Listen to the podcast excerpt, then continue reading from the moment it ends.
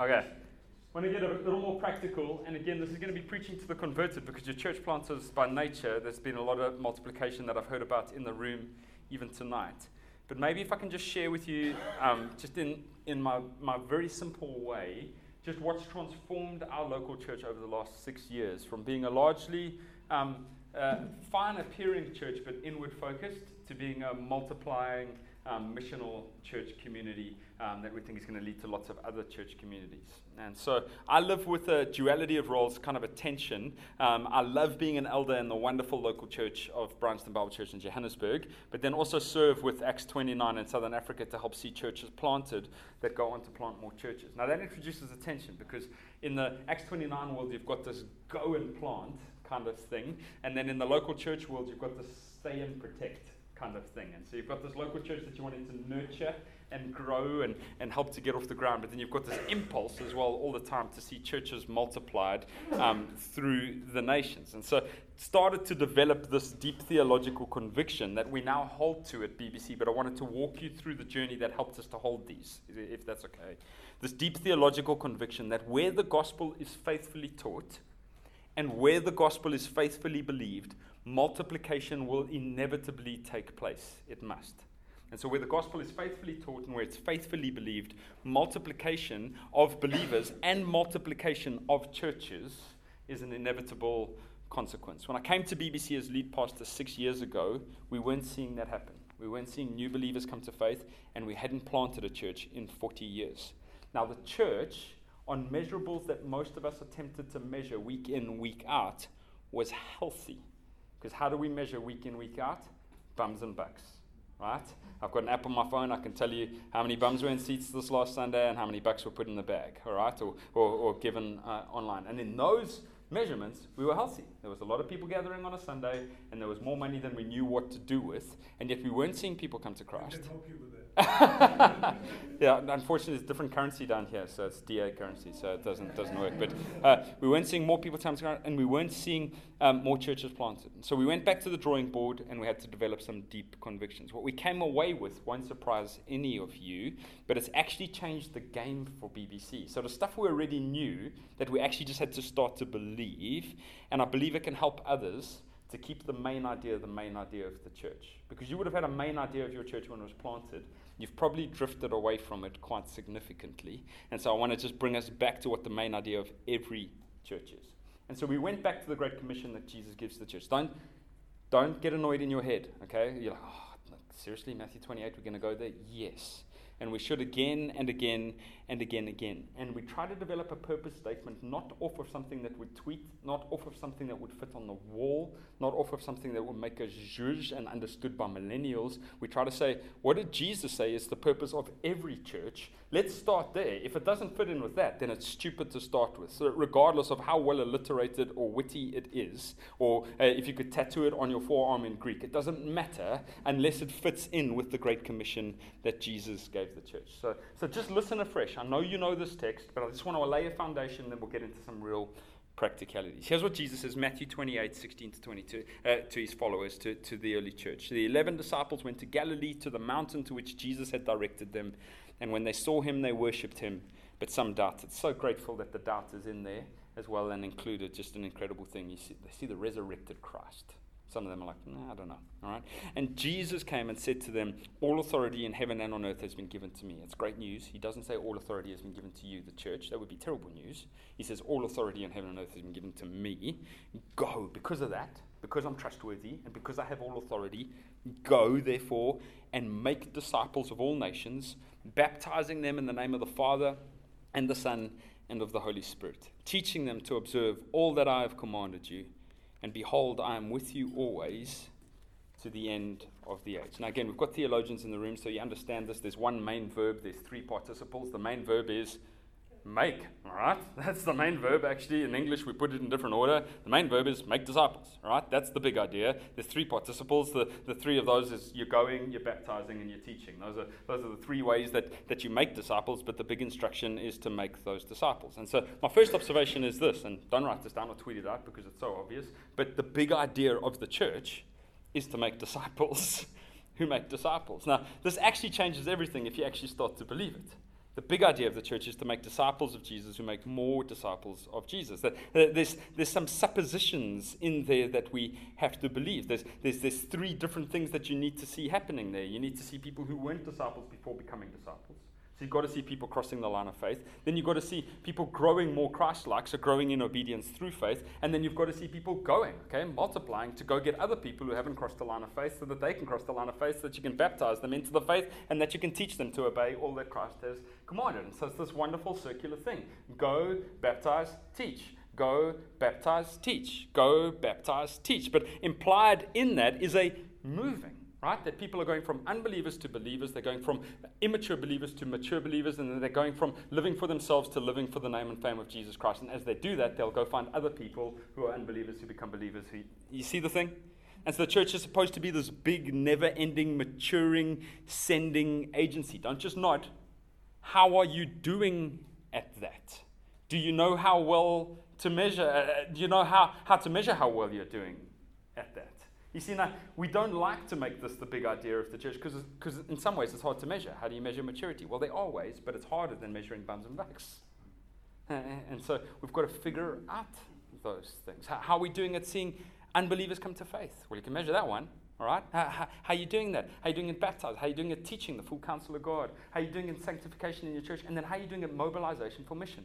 So that people are going to get. Those are the big measurables of the church. We should have apps for those numbers for how we're doing at that, but it's harder to measure. Then there's an underlying subplot that ties it all together. It's supposed to be in life on life relationship. When Jesus says, make disciples, the three men sitting there have been on a three and a half year camping trip with Jesus. They know what it look what discipleship looks like. They're like, I know you, you know me, we walk together, I've become more like you as a result. That's discipleship. And so there's this big subplot. Know people, win them to Christ, mature them in the faith, and then send them so that they'll know people and that they'll, they'll win them to Christ. And so, guys, listen. I know it's like closed over. You're like, seriously, you guys didn't know this? We did, but we didn't. Churches are supposed to be places where everyone is moving forward in faith together. And so we stopped six years ago and we said, okay, BBC, how, how we do it? And so we drew a matrix of our, well, not a matrix, a graph, let's do it that way. I had accountants that they used Excel, um, of, of how our congregation was doing. Okay, and if this um, up here is number of people in the congregation, and then this is their level of spiritual maturity, we put that spiritual maturity in three broad camps. We said this is no faith. This is growing faith.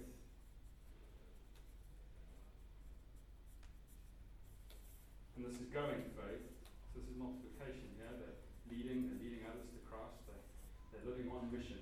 If you were to just map your congregation and said, how does the graph look in terms of number of people in each sector? Our graph looked a lot like most graphs in suburban churches right around the world, disappointingly. We had hardly anyone who had no faith, right? Hardly any. We had to go look quite hard to find some unbelievers. I'll chat to Lex afterwards, he's got plenty, but I think it's his accent, right? And so, so we had um, uh, hardly anyone there, and then most of the congregation just lives here, in this kind of early part here.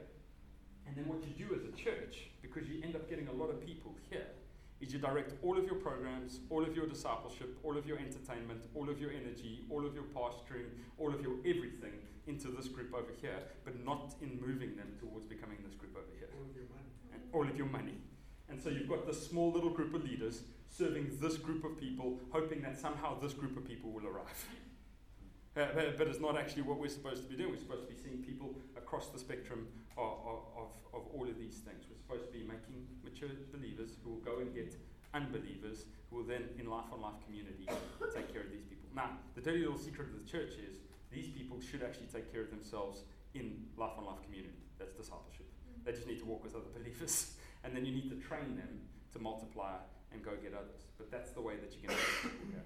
And so we sat and we prayed and we asked the Lord and we said, Geez, God, uh, we don't think that this is right. And we asked God to start change the shape of this curve. And He did. And so we tweaked some stuff and, and, and, and made a few systemic changes, but mainly we just asked God to, to start making us into the kind of leaders who, who live towards the Great Commission. And what happened is that drove evangelism out of our leaders, and that meant unbelievers came to faith in Christ. We baptized them, and they've seen those numbers go through the roof over 500 people through the last five years, which has just been an amazing thing to see um, in, in the work of Jesus Christ. And then what we started to see is these guys start to get a vision of what it's like to win those guys, and so they become more mature and they become into this camp here, and you can send them away. So, so that's what's supposed to be happening in the life of the church all of the time. That's an unhealthy graph, and I reckon most of our church graphs uh, look quite a lot like that. Now, there'd be other unhealthy graphs, right? If you have just unbelievers, all right, then you've got a cult. Um, and so uh, you, you, you, need something else uh, uh, as well. But, but the, the graph's got to be a little bit flatter than it was there. So, so, so what, did, what did we do? Well, we said, Lord, help us. Well, how's he going to help us? Well, Acts chapter 1, verse 8 and 9. He says, You will receive power when the Holy Spirit has come upon you, and you will lie on the floor and just bask in the magnificence of that power because it's just for you, just to make you feel awesome. No, you will be my witnesses. This evangelistic spirit will be breathed into you. But look where you'll be my witnesses Jerusalem, Judea, and Samaria, and to the ends of the earth. And when he had said these things, as they were looking on, he was lifted up. Gosh, I wish I was there. It must have looked so cool. And a cloud took him out of their sight. The Holy Spirit, second observation, is then given to a church that wants to live this way, but the Holy Spirit is given to the church to do what? To empower multiplication. Because once you start to do this, you're going to start getting more people in your midst. And then what do you do with those people in your midst? Don't just squish them into the middle in a bigger room, which is what we do. We say, oh, these are good people. Yeah, what do we need? A big auditorium so that these people will feel nice and comfortable. And so it'll be just the right temp and just the right volume and just the right padding on their seats. It'll be amazing, all right? But we, we miss it. The Holy Spirit is gifted to us not just so that we'll multiply disciples, but then we'll multiply churches.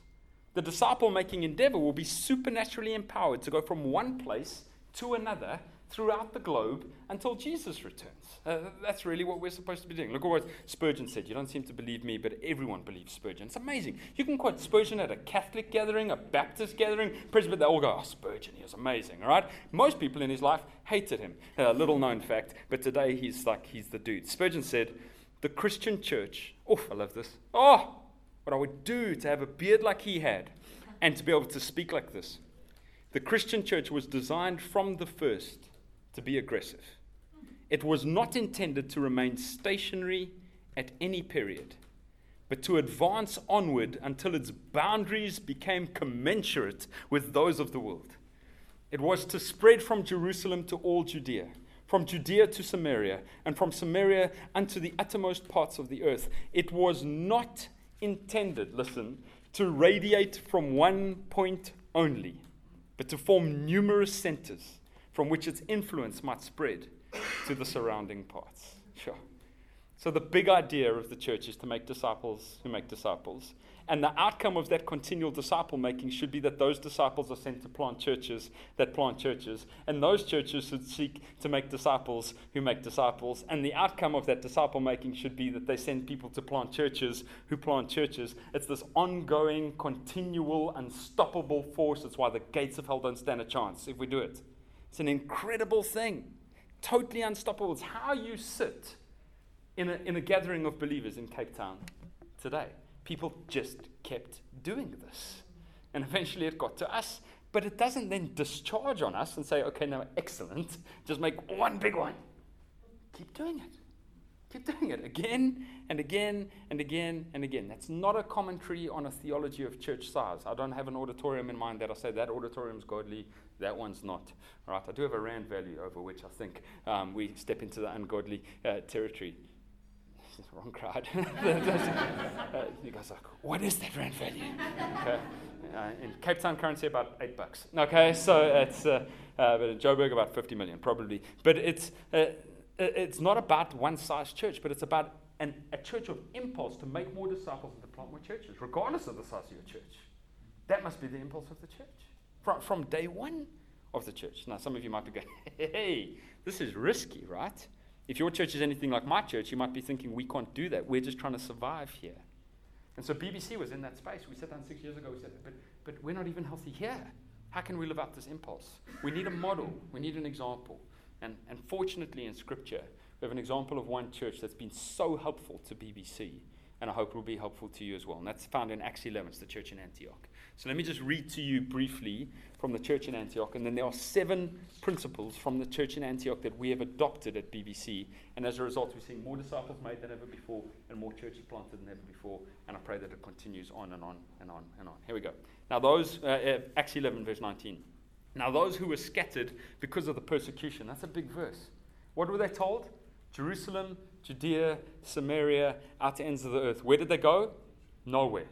All right? They were like Jerusalem. We like it in Jerusalem. And so what happens? Persecution. Then what happens? The gospel scatters. And everyone thinks persecution's terrible. But as they're running away from persecution, they go, Have you heard about Jesus? No, I haven't. I would like to. Here's water, let's baptize you. And churches are planted as these guys are scattering through the known world. Amazing. Across Jew and Gentile. Incredible thing. Uh, it arose uh, over Stephen, traveled as far as Phoenicia and Cyprus and Antioch speaking the word to no one except Jews. But there were some of them, men of Cyprus and Cyrene, who on coming to Antioch spoke to Hellenists also. So they speak to Greeks. It's almost incidental in the text, preaching the Lord Jesus. And the hand of the Lord was with them. Let that embolden your, embolden your evangelism, friends. And a great number who believed turned to the Lord. The report of this came to the ears of the church in Jerusalem. And they sent Barnabas. I'm so glad they sent Barnabas. Uh, they could have sent someone else who was uh, less encouraging, uh, but they sent this wonderful pastoral hearted guy, Barnabas, to Antioch. When he came and saw the grace of God, he was glad, and he exhorted them all to remain faithful to the Lord with steadfast purpose, for he was a good man, full of the Holy Spirit and of faith. And a great many people were added to the Lord. See it?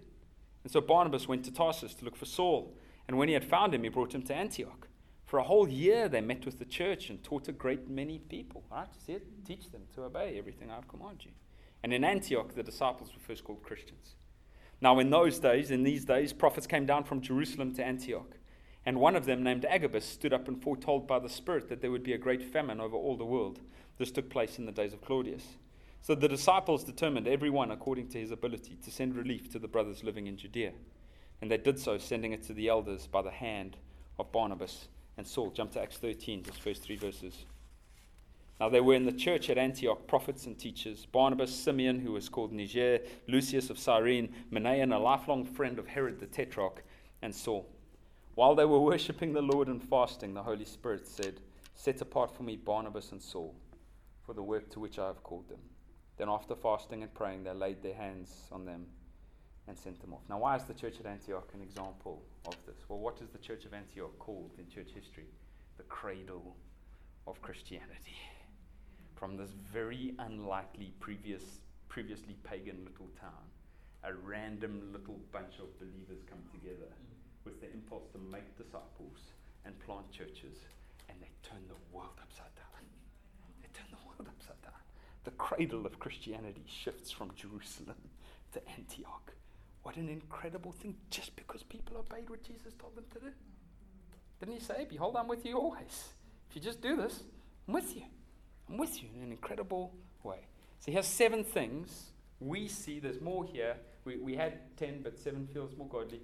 Um, here's seven things that we see in the church at Antioch that we want to emulate at BBC in order to help us make disciples who make disciples and plant churches that plant churches. Okay? First one is this they were passionate about and effective at evangelism. They were passionate about and effective at evangelism. Now, now, as we know from all of the research, church planting drives and enables evangelism. Church plants, new church works, reach unbelievers better than existing churches. The stats just bear that up. Uh, it's, it's way more effective, though, when the people who plant those churches are already engaged in evangelism as a way of life. And so you want to train your people in a useful skill, train them to evangelize and, and to share the gospel with their friends. Then you'll have little church planters in and amongst you who you are ready to send and who won't hesitate when you send them. The church in Antioch is birthed by evangelists. Why does it form? Because people share the gospel. That's why this church is birthed. Uh, and, and it was shared with a previously unreached group of people. It's amazing. These are Syrian refugees, basically. Eh? Incredible in our modern context the forgotten people of the world running from persecution go on to be the cradle of Christianity. Uh, what a thought. Uh, what a thought. Now, personal evangelism, again, has become something that's seen as legalistic in churches. Um, and so we love to mock the methodologies of other people in terms of personal evangelism. I was on a flight to Nairobi last week, and as previously disclosed, suffer from introversion. I don't actually suffer at all, I enjoy it. Um, but uh, as I, I, sat in my seat, I was uh, praying to the Lord Most High that He would bless my endeavors um, in Nairobi by blessing me with an empty seat next to me, um, which He did. And then um, a, a, young uh, Afrikaans guy came and sat on the aisle. Um, a, a, seat away from me, and then across the aisle, a young Indian gentleman sat in the seat uh, across from him. And as I was getting ready to put my headphones in, which is my usual posture when I'm on the plane, uh, regardless of whether or not I'm listening to something, it's my please don't engage me because at some point you'll discover I'm a pastor and then I'll have to share the gospel stature. Um, and so uh, I was putting those in and I started to hear the Indian guy across the aisle say to the Afrikaans guy, Hey, I'm a believer in Jesus Christ. What do you believe? And I was like, oh. And in my mind, I'm critiquing his evangelism. By the end of the flight, they worshiping Jesus together. The guy's given his life to Christ. Turns out he was from a Christian upbringing and wandered far from the Lord, and it was just a divinely appointed moment. What I realized is that the evangelistic measures that other people are doing are always better than the evangelistic measures that I am not doing.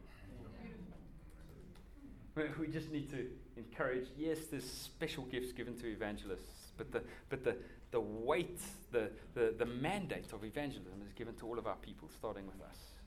And, and it's something that helps churches start to do this uh, if we train people in, in evangelism. Just so you know, we're doing this on Sunday. You can pray for us. So we're in um, uh, 1 Corinthians chapter 9, where Paul says he'll lay down his life. He doesn't even expect to be paid just for the sake of the advancements of the gospel. And so we're going to use that as an opportunity to train our people again in personal evangelism. We're giving them little cards so that they can write down three people that they're going to pray for. And we use this little methodology called BLESS that we got from the Ferguson brothers in Chicago. Be prayerful, listen, eat together, serve, and share. And we're going to ask people to, to strategically for six months pick three families that they're going to do that for. You'll be amazed what that'll do in the life of your church.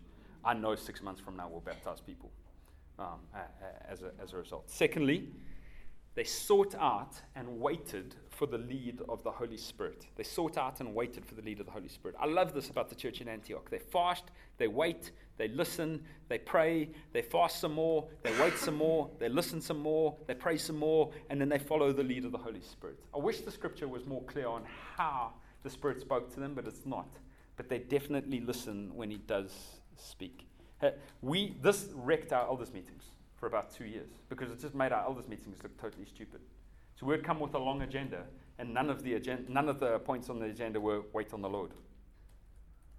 Well, then, how's he going to speak to us, friends? So through His Word, absolutely, and His Word is going to tell us to what wait on the Lord. All right? And so uh, that, that's something that, that, we just weren't doing. So we, we, would pray, but it was normally transactional. Lord, please heal this person. Lord, please maybe take this person. Um, uh, Lord, uh, save this fellow elder. Um, do, do, do, whatever it is that you need to do. Um, but, but just sitting and waiting, Lord, what would you have us do?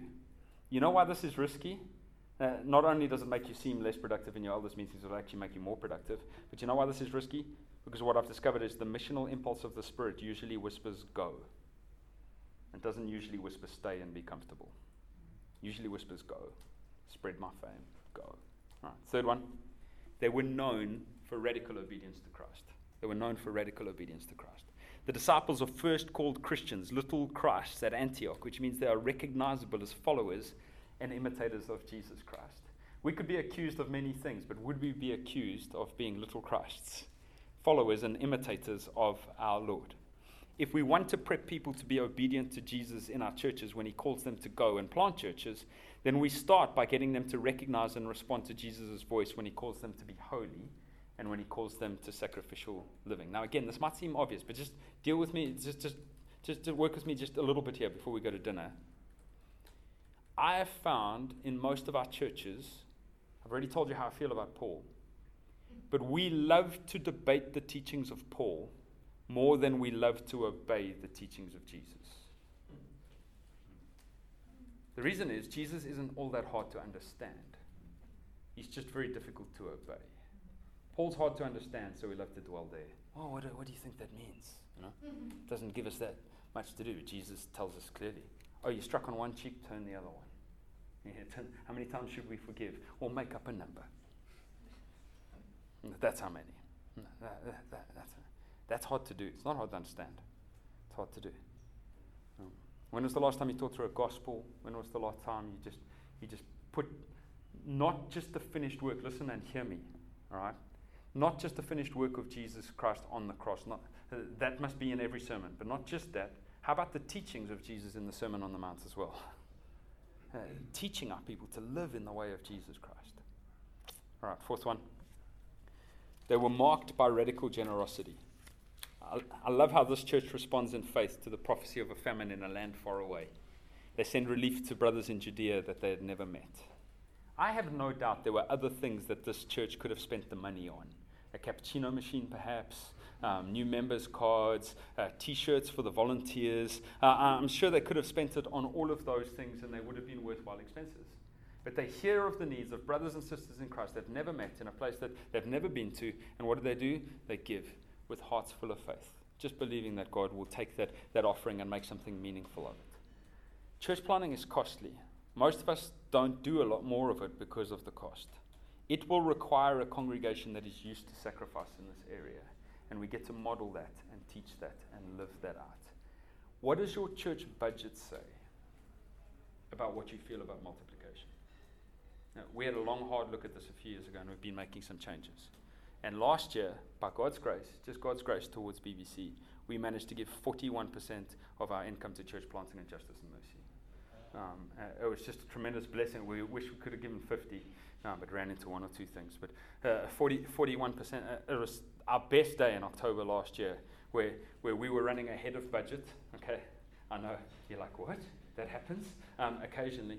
Um, and we were running ahead of budget, and we had a couple of million rand sitting in the bank, and we're short of space in our building. We could have started a building fund, but literally waiting for the Lord, the Holy Spirit said, Give it to widows and orphans.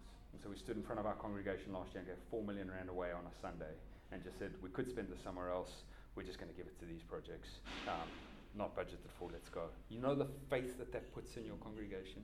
You know the generosity that draws out of your congregation? It doesn't say to them, oh, they've got lots of money, I don't need to give. It goes, oh my gosh, they're generous with our money, let's give. Uh, let's give. And multiplication becomes possible in your budgeting process. Fifth one, they knew of and gave opportunity to a variety of gifts in the body. They knew of and they recognized the multitude of gifts. They knew who were prophets, they knew who were teachers, and they allowed for those gifts to operate. now, this is key because you know who you can send and you know you'll be able to meet the needs of the body after you do send, but you only know that if you know a variety of gifts. Are you building in a pitchy way around a few just gifts, around a few full time paid gifts? When was the last time you sat down and assessed what gifts you have in your congregation and which of them are lying dormant? Uh, church planting drives out gift just in an amazing way. Multiplication drives out gift, multiplying groups, multiplying ministries, multiplying churches, multiplying disciples. You will find gifts rise to the surface, but you've got to go out ahead of it a little bit. And you've got to constantly be drilling into your con- in your congregation to figure out what gifts are sitting there and what gifts are sitting dormant, and then make sure that they don't sit dormant any longer. It might mean you have to stop doing some stuff that you really like doing. Well, then do that. Well, then do that. Sixth one. A little unlike this room, but we're working together. They were counterculturally diverse. They were counterculturally diverse. They were racially and culturally diverse. You've got Jews, you've got Greeks, you've got friends of Herod the Tetrarch, you've got peasants, you've got amazing things there. They were socioeconomically diverse. Just an incredible thing. They've got, they've got North Africans in leadership in the church. Revolutionary in the day. Re- revolutionary in the day. What an amazing thing. They've got Niger sitting there, which means black right? It wasn't just a witty name. Dude's a brother, right? And, and, and he's in leadership. And it's not some token gesture. They've discipled him in a context that wouldn't have done that. They've done that. What an amazing thing to allow. This allows a church, if you do this, to not just attract a diversity, but also to send a diversity of people.